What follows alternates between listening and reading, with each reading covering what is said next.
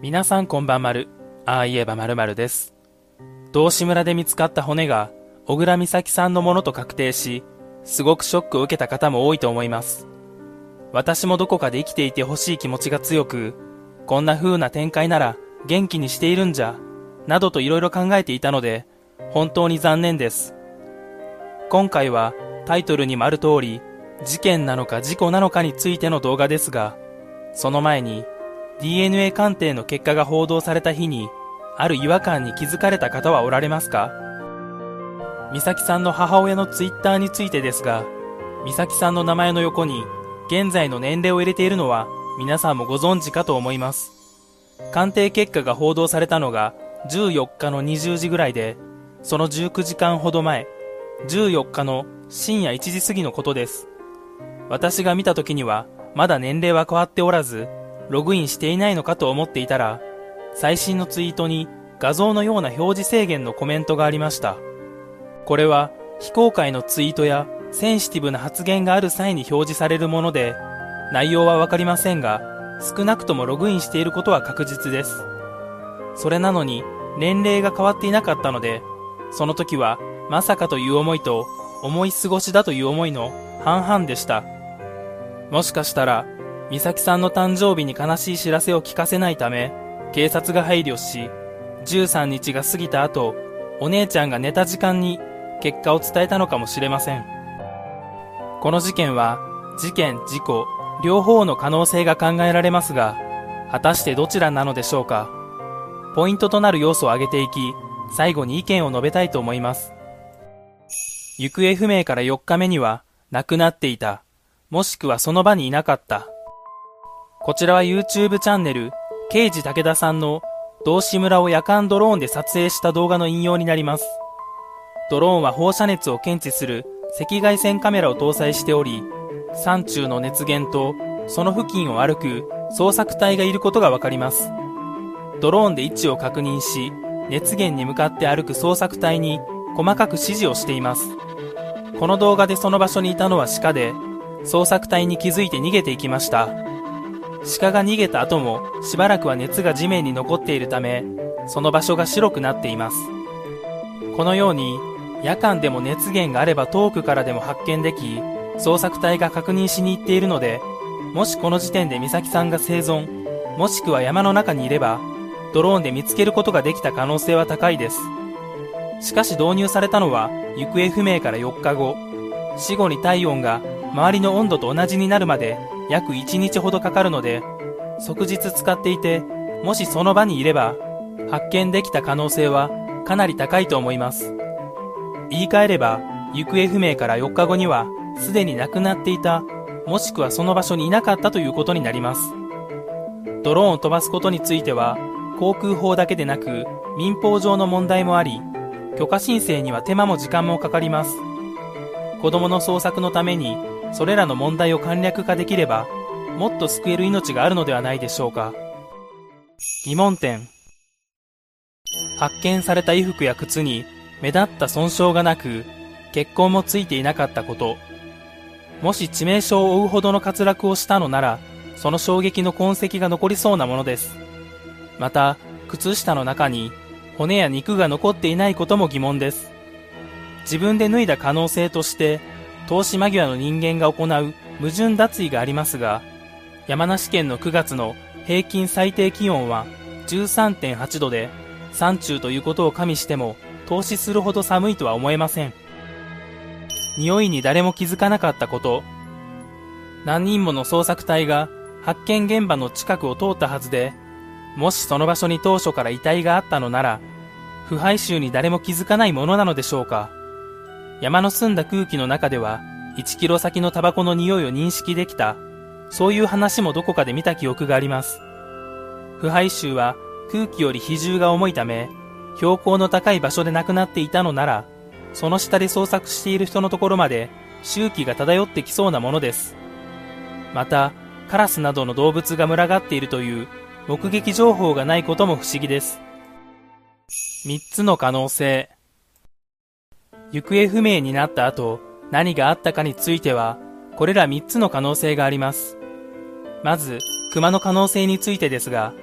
山梨県では熊の目撃情報が数多くあり、熊に襲われたと考える方も多いと思います。道志村付近でも男性が熊に遭遇した例があり、熊を殴りつけた際に腕を骨折するなどの被害が出ています。しかし、多くの目撃情報にもかかわらず、熊から人への危害は報告されておらず、熊が人間の味を覚えていたのなら、もっと人を襲っていると考えられます。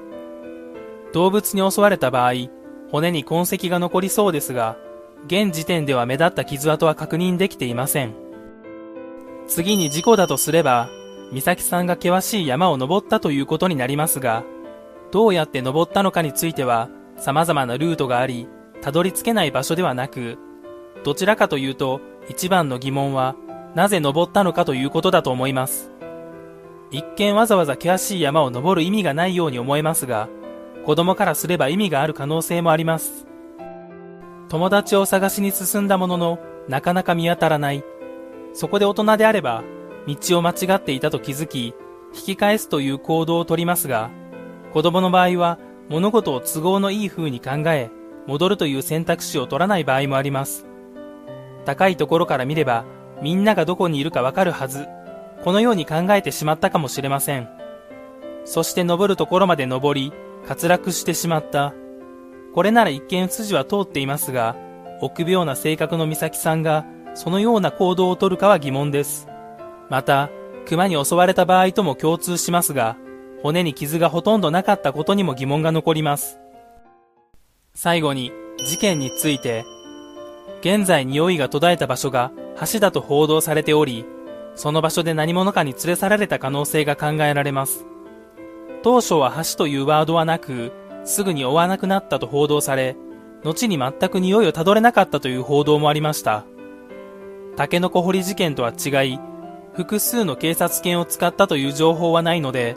この場所で匂いが消えてしまったという情報に、そこまでの正確性があるかどうかは疑問があります。しかしこの場所でなくても、偶然犯人とすれ違った場所が人目につかないところだった可能性もあり、そのまま連れ去って大掛かりな捜索が終わった時点で、道志村に遺棄しに来たとも考えられます。犯人からすれば、道志村で発見されれば、事故として処理される可能性があるので、遺棄する動機もあります。捜索範囲。ここまで様々なポイントを述べてきましたが、やはり一番の疑問は、こんな近くの場所を捜索隊が見逃すのかという一点に限ります。事故か事件なのかで意見が分かれる要因としても、捜索範囲の認識の差が大きいのではないでしょうか。事件当初の報道では、半径3キロ圏内をローラー作戦、山頂から斜面を1メートル間隔で降りながらの捜索、草が茂っている場所ではしゃがみ込んだり棒でつつきながら捜索していました。一方、最近出回っている画像では、東側はほとんど捜索していない上、山にもほとんど登っていないように見えます。前者の捜索範囲だと見落とすとはとても思えませんが、後者だと見落としていても不思議ではないように思えます。どちらが正しい情報なのかはわかりませんが、捜索を打ち切った時にインタビューを受けた自衛隊の隊長らしき人物のセリフ、これだけ探して発見できないのだから、この場所にはいない。100% とは断言できないが、と前置きをしていたものの、よほどしっかり捜索していなければ言えないセリフです。捜索の士気が低かったのではという声もありますが、むしろ士気の高さはかつてないほどだったはずです。その理由となった事件が2016年に起きていますが、覚えているでしょうか。そう、山中で父親に置き去りにされた大和くんの行方がわからなくなり、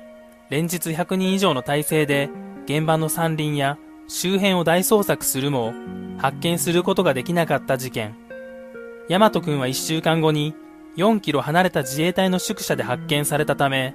捜索に当たった警察や自衛隊に対して厳しい声が上がりました。この事件があったため、かなり気合の入った捜索が行われたことは明らかです。また、スーパーボランティアの小畑さんが活躍した件では、子供は上に上がると話していたのは有名で、これらのことがありながら、こんな近くを見落とすでしょうか。これから新たな遺品が発見され、そこから真相が明らかになるかもしれませんが、個人的に現時点では事故ではなく事件だったんじゃないかと思っています。よかったら皆さんの意見もお聞かせください。最後に小倉美咲さんのご冥福をお祈り申し上げます。